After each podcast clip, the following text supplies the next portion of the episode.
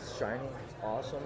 It's cool. It's a piece Good. of hardware that I can give for my baby boy. Porque eu não comi nada antes. You know, Não comi nada. Eu vim absolutely. Hold on, I'm talking, brother. Hold on, I'm talking, brother. Hold on, I'm talking, brother. Hold on, I'm talking, brother. Hold on, I'm talking, brother. Hold on, I'm talking, brother. Hold on, I'm talking, brother. Hold on, I'm talking, brother. Hold on, I'm talking, brother. Hello and welcome back to Hold On I'm Talking Brother. My name is Joe Greenwood and you are listening to our return episode. Uh, we would have been back last week to record, but Tom was um, disposed, uh, stuck out in the Italian countryside and was unable to uh, record. Tom, how are you doing? I just about made it, Joe. But um, You really did. eh, so yeah, I had a had a little issue with a with a rental scooter down in the south southeast of Italy, and I couldn't make it to the pod. It's been it's been paining me ever since. The inconvenience of the scooter breaking down was nothing compared to the grief I felt for not making the pod last week. I've noticed something as well, Tom, is that you're unable to record every time that you lose. And I'm not saying it's a pattern, and I'm not saying that these are excuses, but they are. And uh, I'm sick of your bullshit. You- Why do you Why do you always duck me whenever I win? D- Joe, you got me. There was no scooter. There was no Italy. Uh, it's the shame, you know. I just, I don't know. I was riding high. It always, it always catches me off guard. I feel like we've reached a new kind of equilibrium, and that equilibrium is no equilibrium, i.e., I win and you lose. And when something upsets that, I just, I can't deal with it. Right, fair enough. Fair enough. Listen, listeners, we will get to UFC 279. or 274, sorry. 279, Jesus. Way in the future. Uh, 274 in a little bit. But first, let's talk about the most recent event the UFC Fight Night. Blachowicz versus Rakic, which ended uh, with a TKO victory for Jan Blachowicz after Alexander Rakic blew out his knee, uh, his right knee. Uh, apparently, did his ACL. Uh, and I didn't know this go uh, afterwards, but um, apparently in his career he has torn his LCL and ACL in his left knee as well. Um, before this, I this is a we'll get to the actual result, but this is a bit of a worrying uh, trend for a man who is thirty um, to have these sorts of knee injuries. And case in point was the guy who was doing commentary that night, Dominick Cruz, um, who basically lost the peak of his career to this. Um, I'm going to ask a question here because people are saying this guy will eventually become champion. Tom, do you think Alexander Rakic, with these injuries and the way that this one happened, will even get to the chance to become a champion? Uh, it was it was shocking, um, and the fact that it you know it's not like it was on the leg that Jan was attacking. People were saying maybe because he was compensating for the damage he'd taken on his other leg, putting more strain on that knee, that could have been Yeah. a decisive factor. But when you look at the injury history of Rakic, the fact he's actually coming off a long layoff now to get to Yeah. this fight.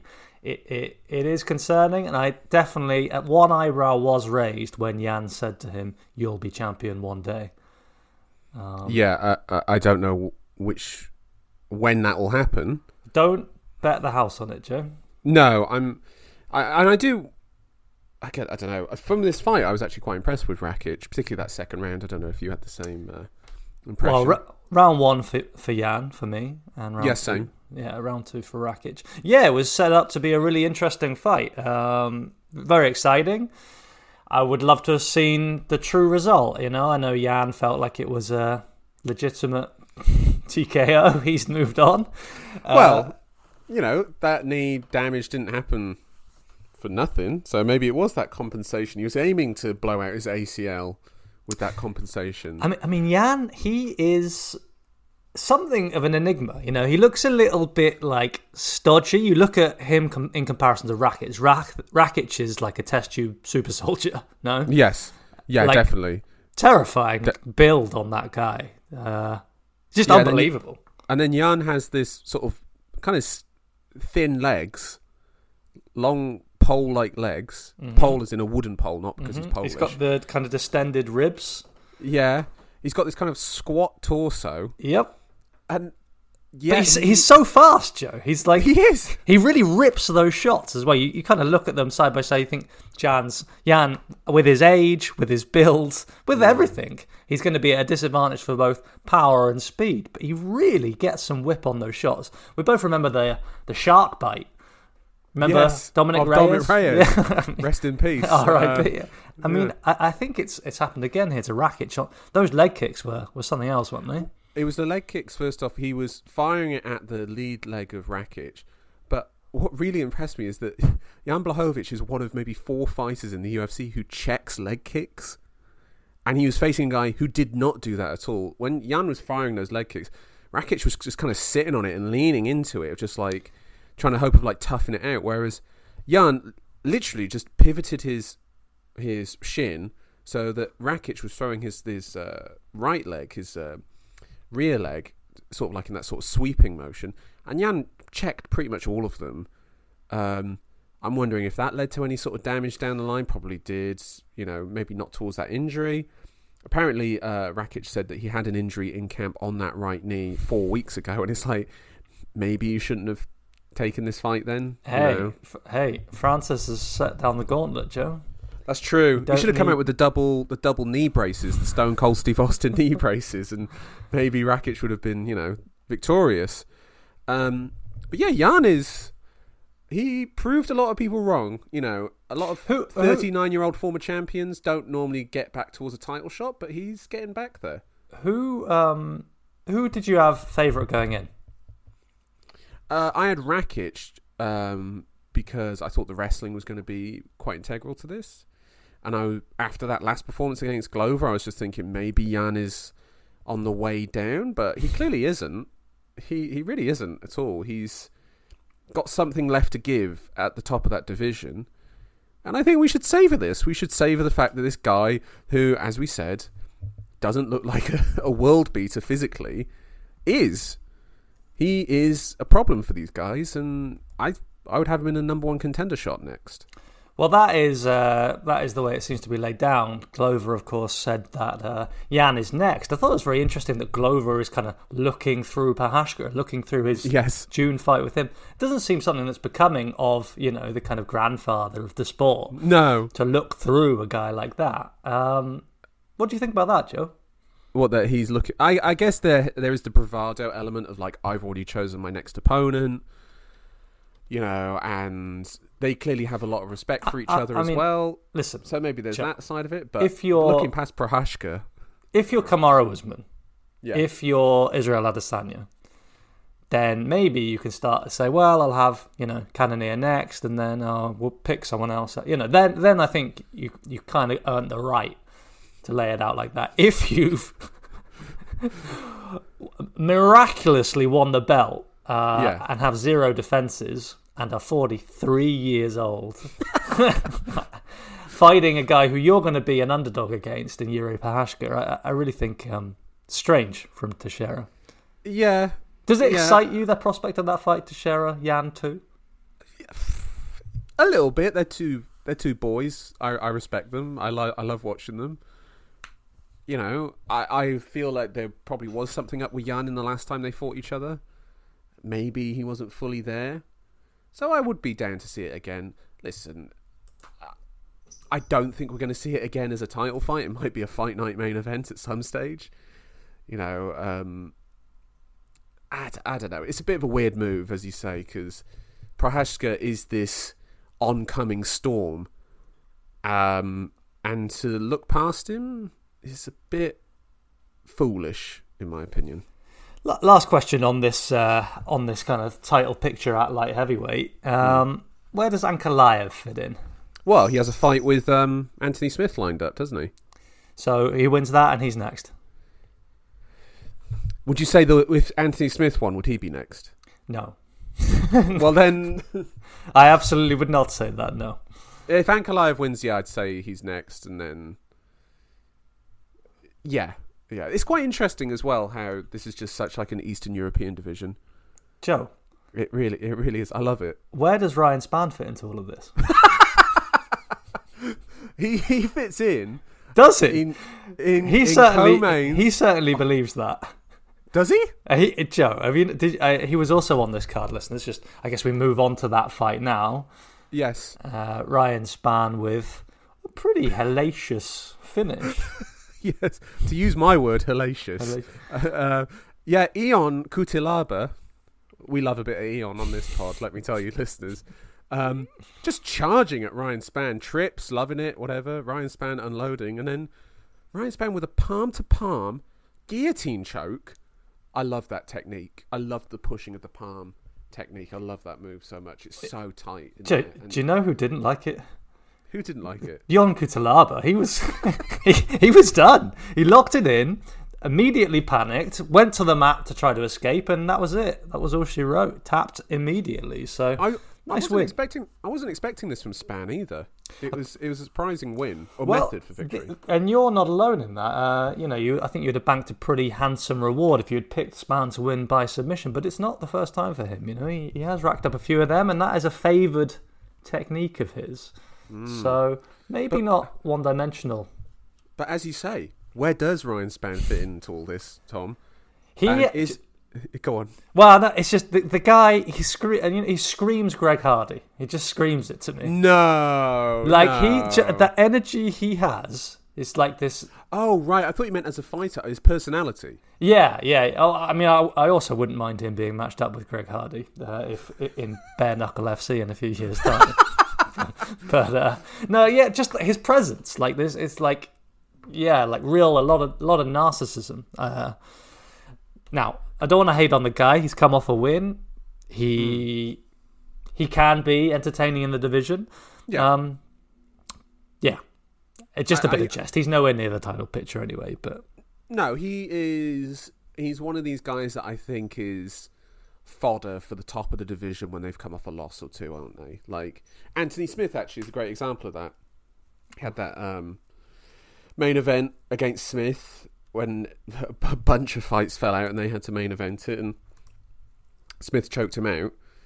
Um, yeah, he's entertaining enough. Ion, I'm I'm actually more concerned about Ion more than Ryan's happy for Ryan Spann because I do not want to lose Ion Cutelaba from the uh, UFC light heavyweight division. He is the light heavyweight Jai Herbert. Like this guy, he wins spectacularly and he loses in an even more spectacularly. Um, yeah, I love a bit of Ion. Yeah, I mean he's got the knockout over. Um, sorry, Ion. He, he's got favorite knockout of his was that it was against Rountree, you know, Khalil Rountree. Yes. with, with the elbows. Yeah, that was good. No, Um, he's uh, he's uh, he's quite quite the the fighter. Uh, should we talk about what was your favourite fight on this card, Tom? favorite fight on the card. Uh, that Mm. is that is a good question. That means I got license to skim down a little bit. Uh, Yeah. look ahead. Mm. Um, I mean, you got the homegrown talent, Davey Grant. Pick, I love pick- that fight. picking up the win over Smolka. Smolka obviously kind of threatening the comeback, turned it around in the second round, having been Yeah. well outclassed. Hit hard for five minutes in the first round. Most people were counting him out. Came Yeah. back and, and really pushed Grant to go and get that TKO. That was a great fight. Third. Great fight. Um, you got Man- loved- Ma- Manuel Torres. I enjoyed his fight Yeah. with Frank Camacho. I love that finish. Uh, that was a nice finish. Uh, really sort of poured it on in the end over Camacho and just swarmed him. Um, yeah, Davey Grant Smolka is definitely the best fight I saw, but I've got to give a bit of a shout out for uh, Allan Nascimento against Jake Hadley. I really quite enjoyed that fight. I thought it was very good. Nascimento, um, I like a bit of that. I like a bit of a grapply boy. Uh, he, was, he was hitting some really cool sweeps in that fight. Hadley as well, engaging as well. I quite enjoyed the fact that he was willing to uh, dive in there against uh, a teammate of Oliveira's, Well, so th- you know he's legitimate down there. I think Hadley genuinely believed he'd have an advantage there, which uh, It's madness. yeah, it does speak a little bit to his preparation and, and you know. But it did make for an entertaining fight, so I'm in, I'm down to watch both of these guys uh, again uh, at flyweight. And uh, Caitlin Chookagian beat Amanda Ribas. Okay. Um, Michael Johnson, did you see uh, he Joe- got the knockout win? Quick, quick note on that. Uh, quick note on that. I actually watched all of that fight. Wow! How did you score it? um, I thought it was the right result. Two rounds Yeah, to same. one for Chookagian. Um, yeah, it was. is in a is in a weird position, isn't she? Because she was getting a bit hyped up at strawweight, then lost to Marina Rodriguez. Um, as went up to flyweight for this fight, thinking if I beat Chookagian, I could get a title shot. Obviously, then lost. Kind of feels like she's a bit directionless, and she acknowledged that she had a head movement issue in a previous fight and said, "I will be doing lots of head movement in this fight," and then proceeded to do none. Joe, what I loved, poor. uh, which brought a smile to my face thinking about Ribas in this fight, was um, well, first I loved the shaman, the walkout shaman. The, Did you watch the walkout? That was uh, Love it. That was intense. Inspired by Northman, I think. Yes. Um, and then I also loved the way that she feinted. So obviously, normally when you're feinting, you're trying to draw out your opponent's attacks. You're trying to uh, make them unsure about launching their own attack. You know, because you might be threatening something yourself. Now, Ribas has found another way, and that's instead of like blocking any shots that come down the middle uh, whilst feinting, she puts her arms out very, very wide in a kind of like YMCA type motion Yeah. and waves them around and then just charges headfirst at, at, at her opponent. That I haven't seen that in the UFC before. Um, and yeah, I, I'd say Ch- quite enjoyed it as well because she was finding that one-two down the middle again and again and again. It was, Yeah, Did, did, you, did you notice this? This like waving arms out wide. It was weird. So Chookagian would like throw like uh let's say a body kick, for example. Ribas would back up, wave her hands in the air, start en- edging forward, and then would throw shots from these like high-handed angles. It's just like, well, I know that you're obviously going to start using your hands. Or if she if she uh, threw out a fucking Lyoto Machida front kick and knocked Chookagian out, I'd be like, wow, that is genius. Like, but it was just bizarre. She obviously wanted the whole time to get to the clinch so she- could do the judo throw down to the ground. Achieved it twice, I believe, or three times in the fight. Um, had a lot of control time because of it in the first and Had- second round. yeah, uh, that's I, that's why I gave her the first, if I remember correctly.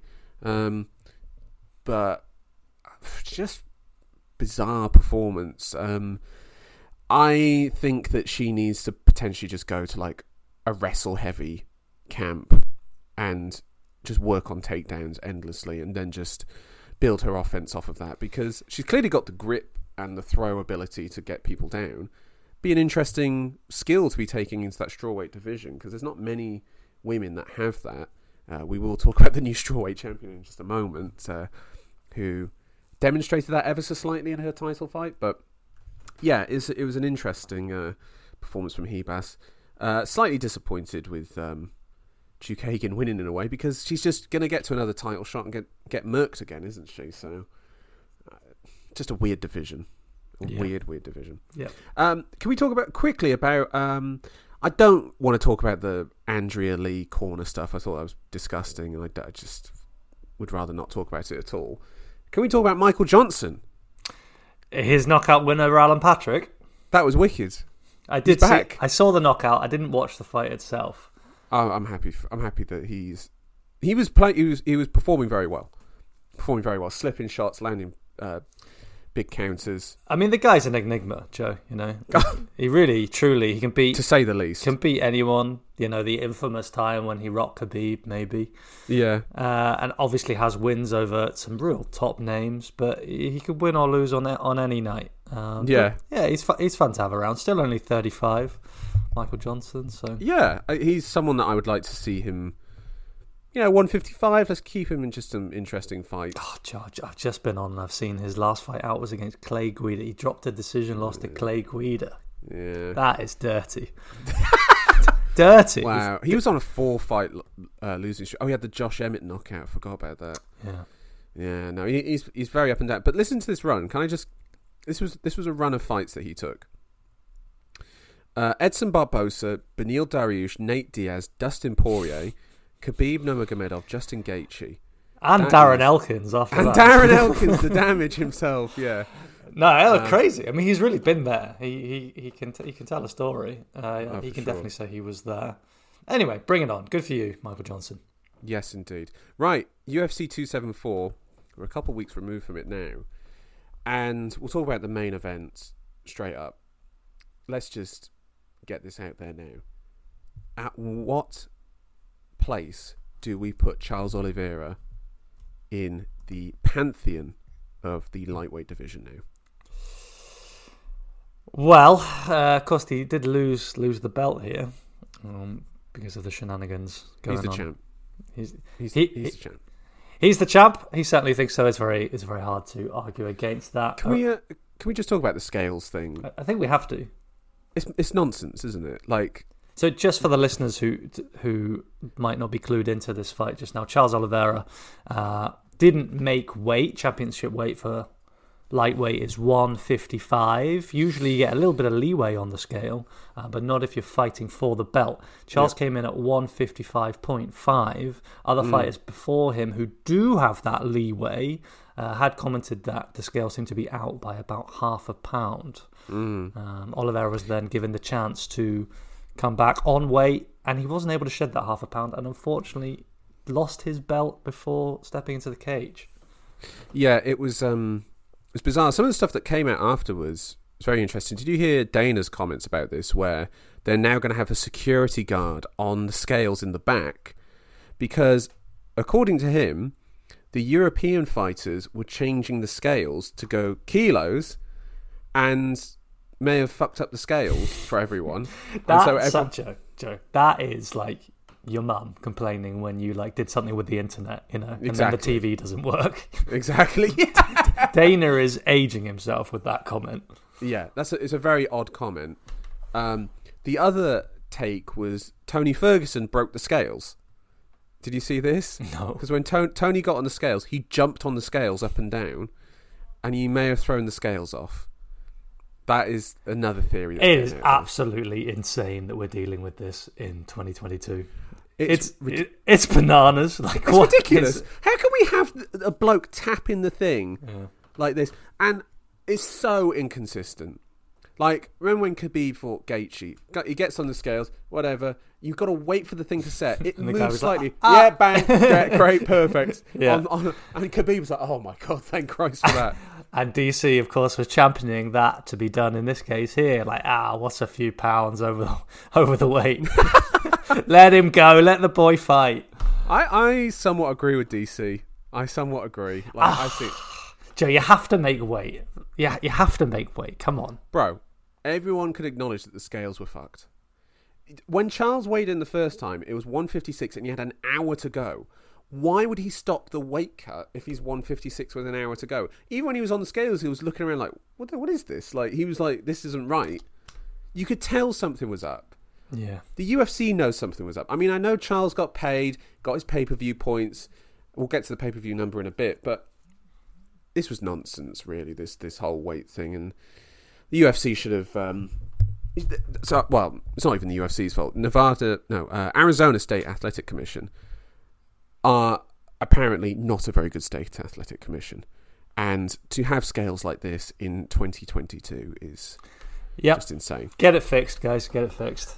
Let's But- talk about the fight. Yeah, I was going to say, let's get onto it. I mean, Oliveira obviously overcame that added uh, added trauma from the scales, and he took Yeah. it out on, on Justin Gaethje with a first round submission, as called on Hold On, I'm Talking, brother. Yeah, nailed it, didn't we? Nailed it again, listeners. It was. It, it- you just can't count out Charles Oliveira, even when he's getting pounded on. And we talked about this in the preview episode. The fact that he quit earlier in his career, I think, means that he is less susceptible to do that now. He knows what he has to push through to get the win.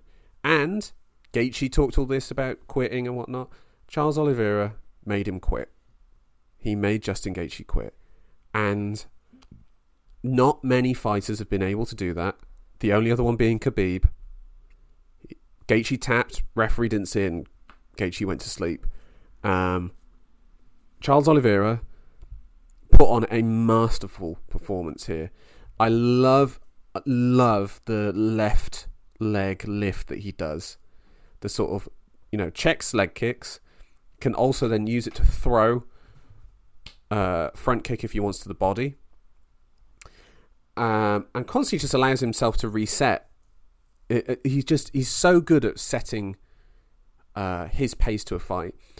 And do you know what he, he how he reminded me of, or who he reminded me of when he finished this fight was Dustin Poirier, because he is like an avalanche when he gets the finishing shot. When he is like, I've got this guy, it is just over, and there's nothing you can do about it. Charles Oliveira was masterful in this fight.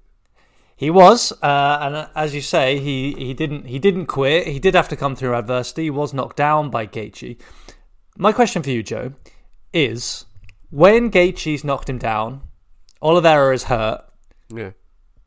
Gaethje looks at him, and it, normally his instinct would be to go and finish that fight. Yeah. Now, obviously, he was shook. He was terrified about ending up on the mat with Charles. Yeah.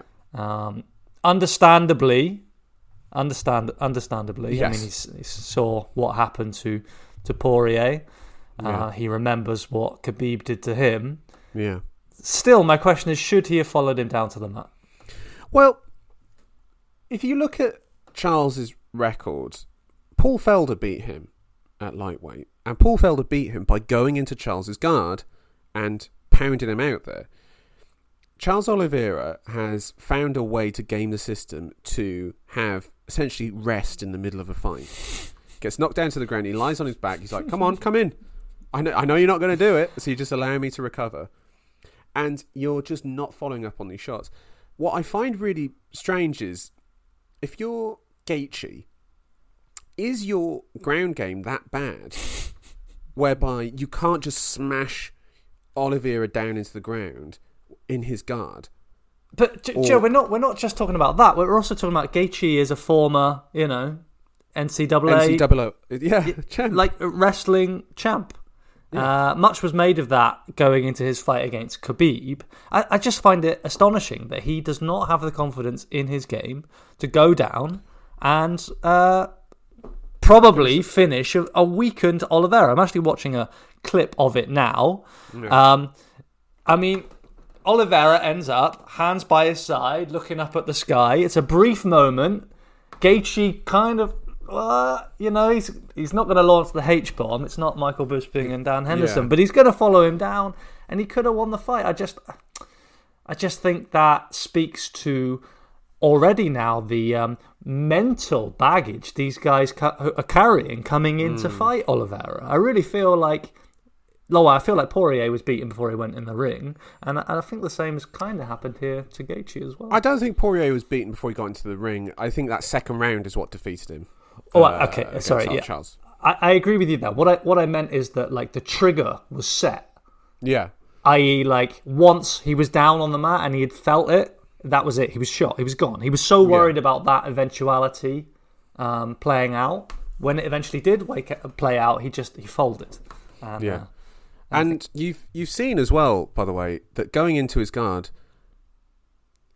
realistically isn't as bad as you think. Michael Chandler dove in there like an absolute wrecking ball, and we, you know we'll get to Michael Chandler again in a, in a moment. He he shows that like you can go into this guy's guard, and when you really think about it, at the top of these divisions, particularly the top at lightweight, how many people get submitted from guard? Like how many people submit people from guard? It's very rare, and you have to think what he's going to go for is what a triangle. Maybe he could transition to an armbar. Those are his two main options, and I've got to think somewhere. Gaethje must have trained BJJ at some stage so that he knows how to defend a fucking triangle from top position, I, from I- top I- position. Yeah, yeah, yeah, definitely, and it's like it's it's it's bizarre, bizarre. And I think that some people are somewhat overstating Charles's guard because it's a guard. Like he, as, as we said, there's only a couple things he's really going to be able to do. I mean, he could be active, he could tangle you up and then active and throw elbows and shots from there. But I mean, it's strange, strange approach for Gaethje, and it just didn't work. Um, Just last note on this fight, then, Joe. Who uh, who's next for both of these guys? Gaethje, well, should Gaethje ever get a title shot next, uh, ever again? well, I'm uh, a bit loath to ride him off uh, forever. uh, the man is what thirty four approximately. I'm only saying two defeats in title fights. Like you don't get many more. Yoel He's got- Romero, he- he's- Yoel Romero got three, and then he was just like, "Nah, you're you're, then, you're not the title he's- contender." and then he was out of the UFC. Yeah, Um, what I would say is Gaethje's got to go d- down a long way in in the division. Uh, he needs, let's say, he needs three wins of the top tens before we start. I, you know the name I'm going to shout out. Uh, I feel like there's a lot of names. No, go on. Fiziev. Fiziev now a top ten, uh, top ten fighter. And he's fighting RDA again. They got that booked. Right, right. So yeah, the winner of that fight versus Gaethje. Yeah.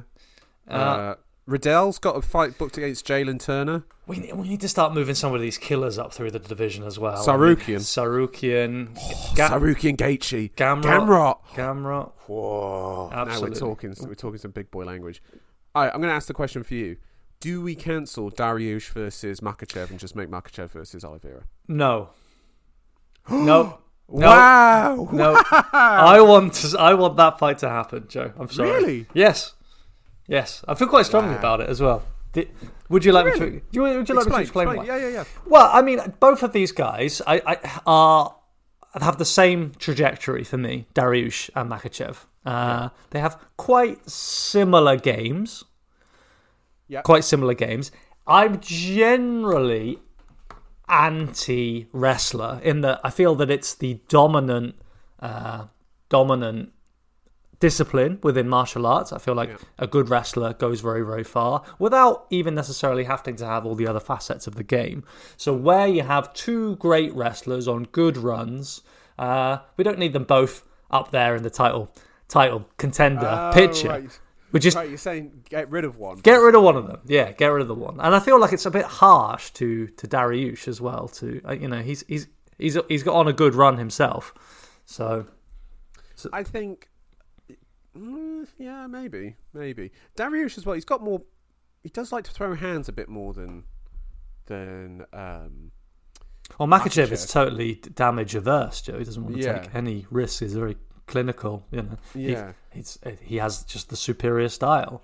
Yeah. Um, but I'd like to see Dariush challenge that. Dariush versus Oliveira would be a great fight, by the way, because yeah. as we saw with uh, when he fought Carlos Diego Ferreira, who He again can- is a, He can brilliant. He, yeah, yeah. He he'll dive in there, yeah. and he, He Dariush as well. What he was a world champion in the gi as well, so this is not someone to be trifled with on the ground. Uh, Uh, yeah, I, I'd say that, and then that's the number one contender fight. Right. I mean, Yeah, that- like, are you saying also uh, Makhachev strong favorite versus Dariush? yeah. Strong favorite. I would know. Str- I'd have him favourite. I mean, let me, let's I'm- just be clear here. Da- Dariush himself, he's on a seven fight win streak. Do you know what I'm thinking as well with the Dariush one? As you say, Makhachev's very risk averse, and Dariush does have dynamite hands. Well, Yeah, ask heavy ask hammers. Close. Ask Yeah. Scott Holtzman. Yeah, I, it's he has finishing ability in those hands. So, it uh, yeah, you know what? You're right. This should be made as a number one contender fight. It's a good Um, fight. It's a it's a really good fight. Yeah, fair enough. Fair enough. You convinced me. You convinced me. Right, should we talk about the co-main quickly? Or, um, Uh, very very quickly. um, is this the worst fight we've ever seen? Uh, no, because I didn't watch all of it. For obvious reasons, Joe. I mean, it, it didn't look like it was going to change after the first two or three rounds, and uh, that was enough for me. I'd, It was. It, I'm. I'm going to say. I'm going to say straight up. It's. It's the worst fight I've ever seen. I mean, It just the, the only caveat to that is I wasn't expecting fireworks. I wasn't expecting Derrick Lewis, Francis Ngannou. So it's maybe not the worst fight I've ever seen because I knew I don't have to watch all of it. Whereas Francis versus Derrick Lewis, I had to. I had to. You know, it might something Yeah. come on. uh, the, So. four, four minutes. You know, thirty seconds left of the third round. You're like, oh, you don't. We You're don't in- know. We you're don't in the know Derrick Lewis zone. Exactly. yeah, exactly. All right, fair enough. Fair enough. I still think this is the worst fight I've ever seen. Only question for you on the fight is: uh, Did Carla win? But did Rose lose? That's what Namajunas is. That's her point, yeah. Well, I mean, but uh, speaking on that quickly before I take your answer there, uh, we do always say you've got to go and beat the champ. I, I very much I, stand d- by I that. disagree with. I disagree. With Oh, that. you do. Okay. I'm not. I'm not one for that sort of thing. Oof. I think. I think Carla Esparza. She won the fight. That means she's the champ. She did win the fight. Is that your perspective? Like, as I, I say, have to put Joe, myself to to a deep, dark place to think about that fight again. Darker than Caitlin Chookagian's Twitter likes, but you know we're talking. what can um, you just can you give us a, an example of one of those? Not to sully the Uh, pod, but Uh, it's It's those they they were certainly something. I will say those uh, likes. Um, yeah, a lot of interracial porn in there. Oh. Um, anyway, let's uh, let's. Um, is that what you weren't expecting that? Uh, no, No, I was not. But Caitlin, you know, it's a free country. It's a free country indeed. Um, I don't know. I mean, I I think I had Rose winning it from my notes. Every round that I had Rose winning, I had a question mark next to Rose. So I was just like, I wasn't sure. How Where's many rounds were there, Joe? That Five. no, I well, know in, three- three well, for as I say, Rose. I, d- I didn't make it for five. For me, there were I think two and a half rounds, and I didn't dwell too deeply because I didn't want to go to that dark place that you experienced. But my feeling was on the first round, on the first round that that Rose won Yeah. the round, and that was because um, Carla wasn't able to implement her game in any way, Yeah. and yeah, Carla I- needs I- to go and do that to beat Rose. So Yeah, I I think it's fair enough. Um, I mean, I'm not I- upset. I'm not upset that Carla's the champ. That's fine. no, I, I think this also puts to bed as well that Rose Namajunas is she one of the greatest of all time conversations. I mean, we had that conversation on the last pod, uh, obviously mocking that. Um, this was she talked about afterwards as well. Why isn't my defense getting praise? And it's like because your defense is not part of the scoring criteria. That It's not boxing. Like it's this is not part of it. Hold on, Joe. I got to jump in. Go on. Now, this goes into this whole philosophy, anti-wrestler philosophy that, that carries me. It's my guiding light uh, Yeah. here on the pod. The the thing is, I also would not be happy. Like like Carla would could win that fight by taking Rose down, holding her there, and landing no damage. Right? We know that that that Yeah. that happens. Actually, Scott Coker over in Bellator was out there Yeah. complaining about that in the Venom Page fight. Yeah. Um, no, we don't talk about Bellator here on this pod until the money comes through, at least. Um, Yeah. Scott, you know, send us an We email. do, we uh, yeah we don't watch much regional MMA, but we are uh, Unless the money's good, Scott. yeah exactly. You know, hook a brother up. uh, yeah. So look, Rose prevented that. She did not get taken down. She is a Yeah. striker. Her mission is to stay on her feet and evade that danger. That's Carla's only weapon, and Rose evaded that. So I would credit that. I, I you know, I'm not going to die on this hill, but No, but it's not a score. It's not scoring criteria, and also the judges have to base it off of the fight itself, not what their potential game plan is going to be. sure. And also, we need to talk about this. None of those rounds were 10-10. The commentators, like, do you know what a 10-10 round looks like in MMA, Tom? Do you want to take a guess? not just both fighters standing.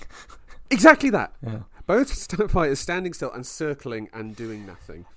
If they throw four strikes each in a round, the judges have to ch- decide whose four strikes were more impactful. Right.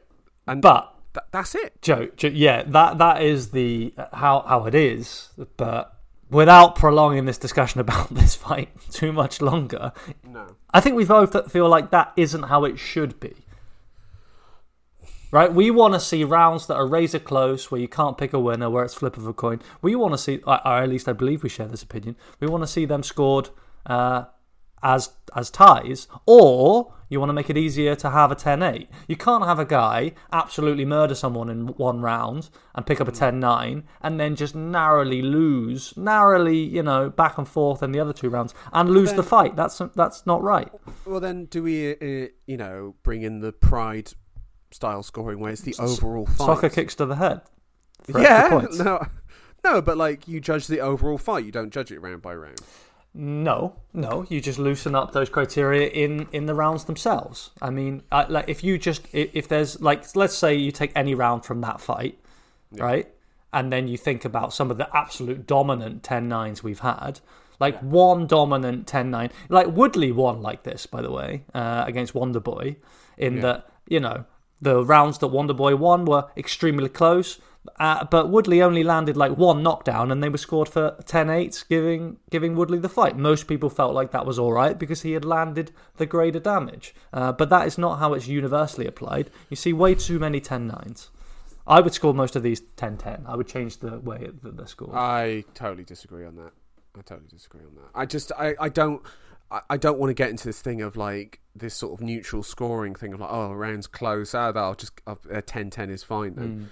no, I you have to you have to put your flag into the ground Okay. and say I'd rather this. I'd rather this than what you you're suggesting. All all right, Joe. So instead, let me propose something different then. Uh, it should be easier to get a 10 8.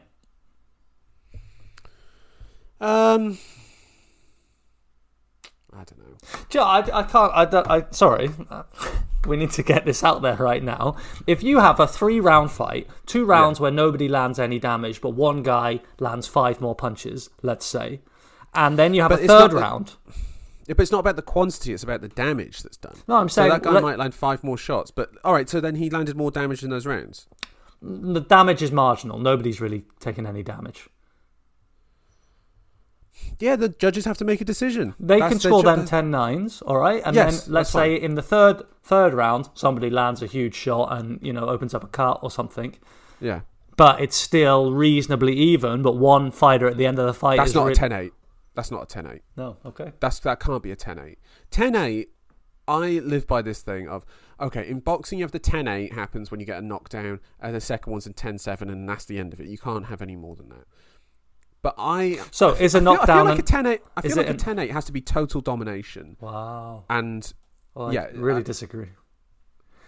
Listeners, tune in for the special here. I think, feel like Joe and I can go on for an, an hour on this because I have a lot more to say, and I'm sure you yeah, do too. we'll- I'll tell you what. We'll do this next week. We'll do we'll do a scoring criteria one, and we'll bring bring up some examples, and we'll and we'll, we'll do possibly we'll do we'll do an episode. time that in with a Bellator special if Yeah, the money comes through, Scott. yeah. Scott, get get us uh, get us tickets for the uh, Romero Manhoef fight in Dublin, and uh, we'll That'll there.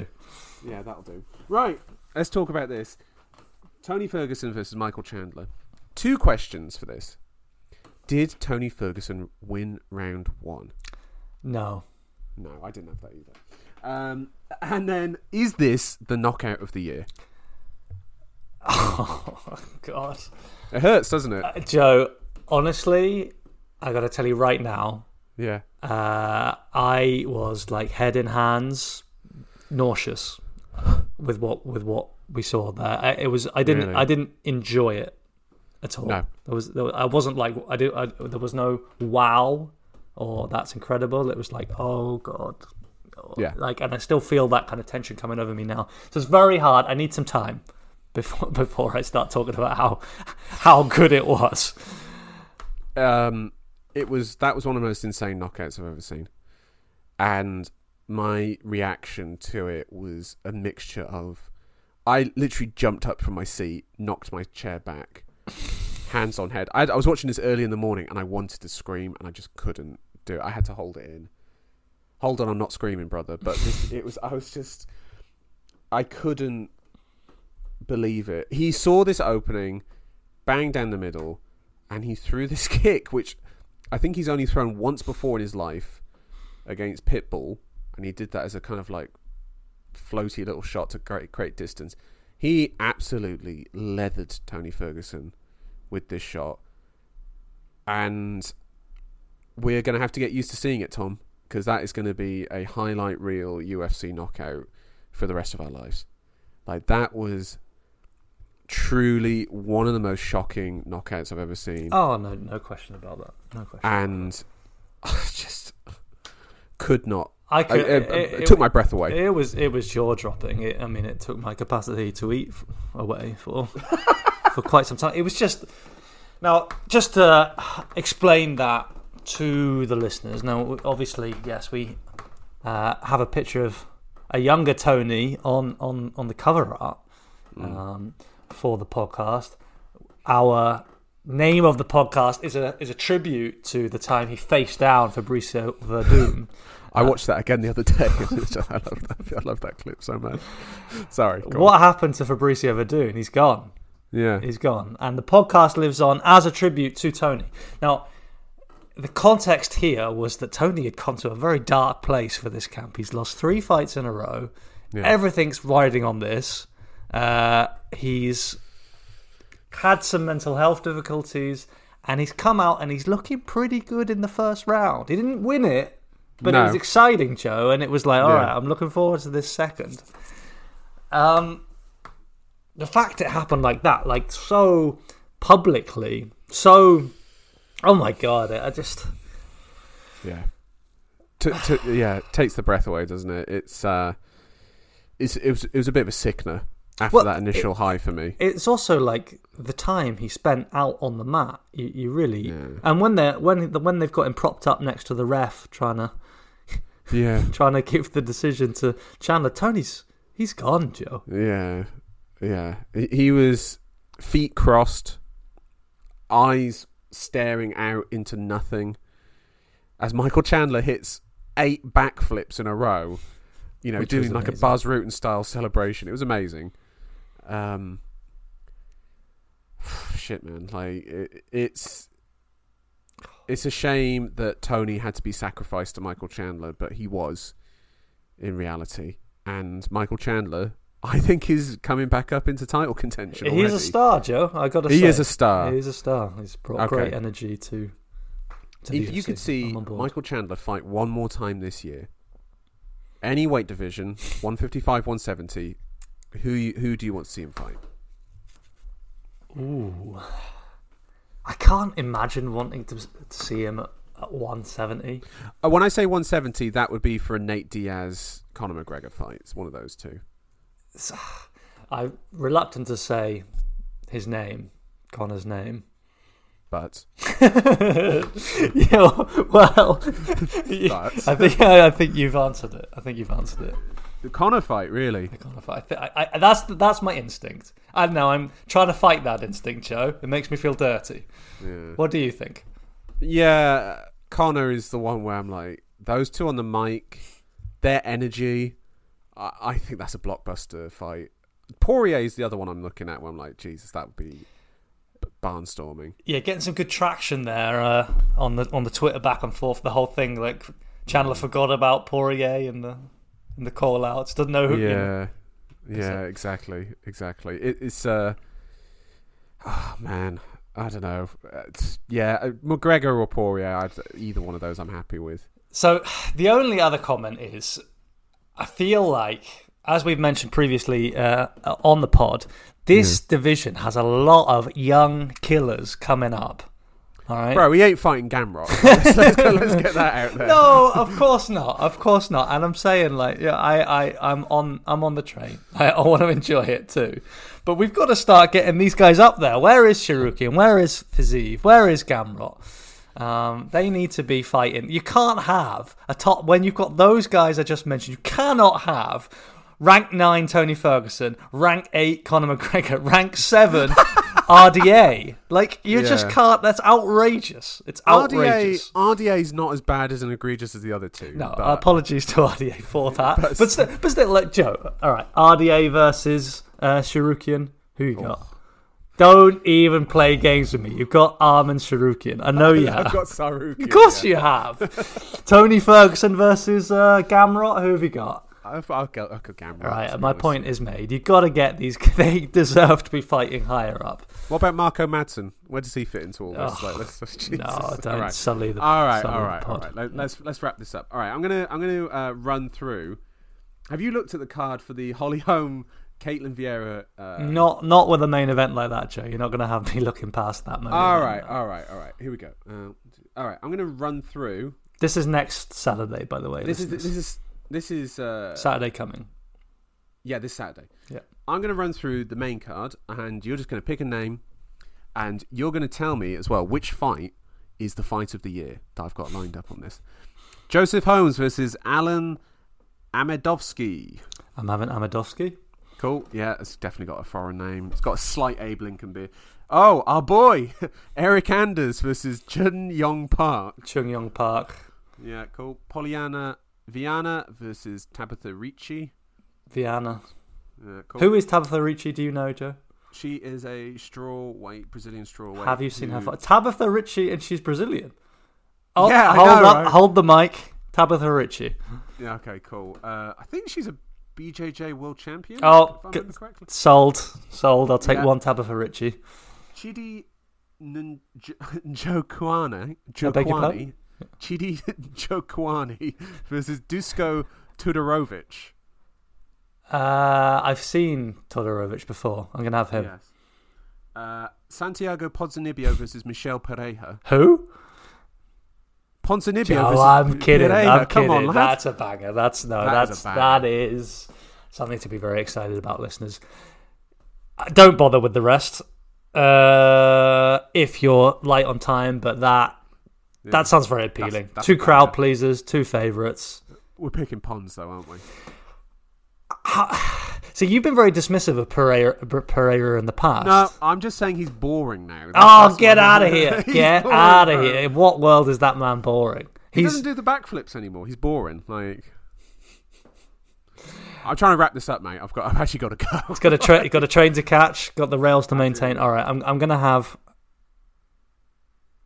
Pereira. Jesus Christ! What a mark. And then Holly Holm versus Ketlen Vieira. I refuse to comment on the Holly Holm main event. Right. Yeah. Thank you, listeners, for uh, for joining us for this whirlwind episode. We'll be back next week potentially to talk about this uh, Ponzinibbio versus Pereira fight and, And the scoring criteria. We're going to get into it next week. I'm I'm I'm banging to that. If you're if you're up for that, Tom. Yeah, I can I can imagine the fan mail right now. I don't know if we'll get through it all. Excellent. Right, listeners, thank you for joining us, and Tom, thank you so much for joining me. Congratulations, Joe. And Oh uh, yeah, I'm the champ. I forgot I'm the champ. it's- yeah, there's, there was a blood moon, and uh, Joe is the champ. It's a weird year. Yeah. Thank you, Michael Chandler, for the knockout. Thank you, Carla Esparza, for that grinding decision victory. Can't believe I picked Rose by knockout. That was, uh, that was a crazy decision. Right. Uh, speak to you next week, uh, everyone. Goodbye. Bye bye.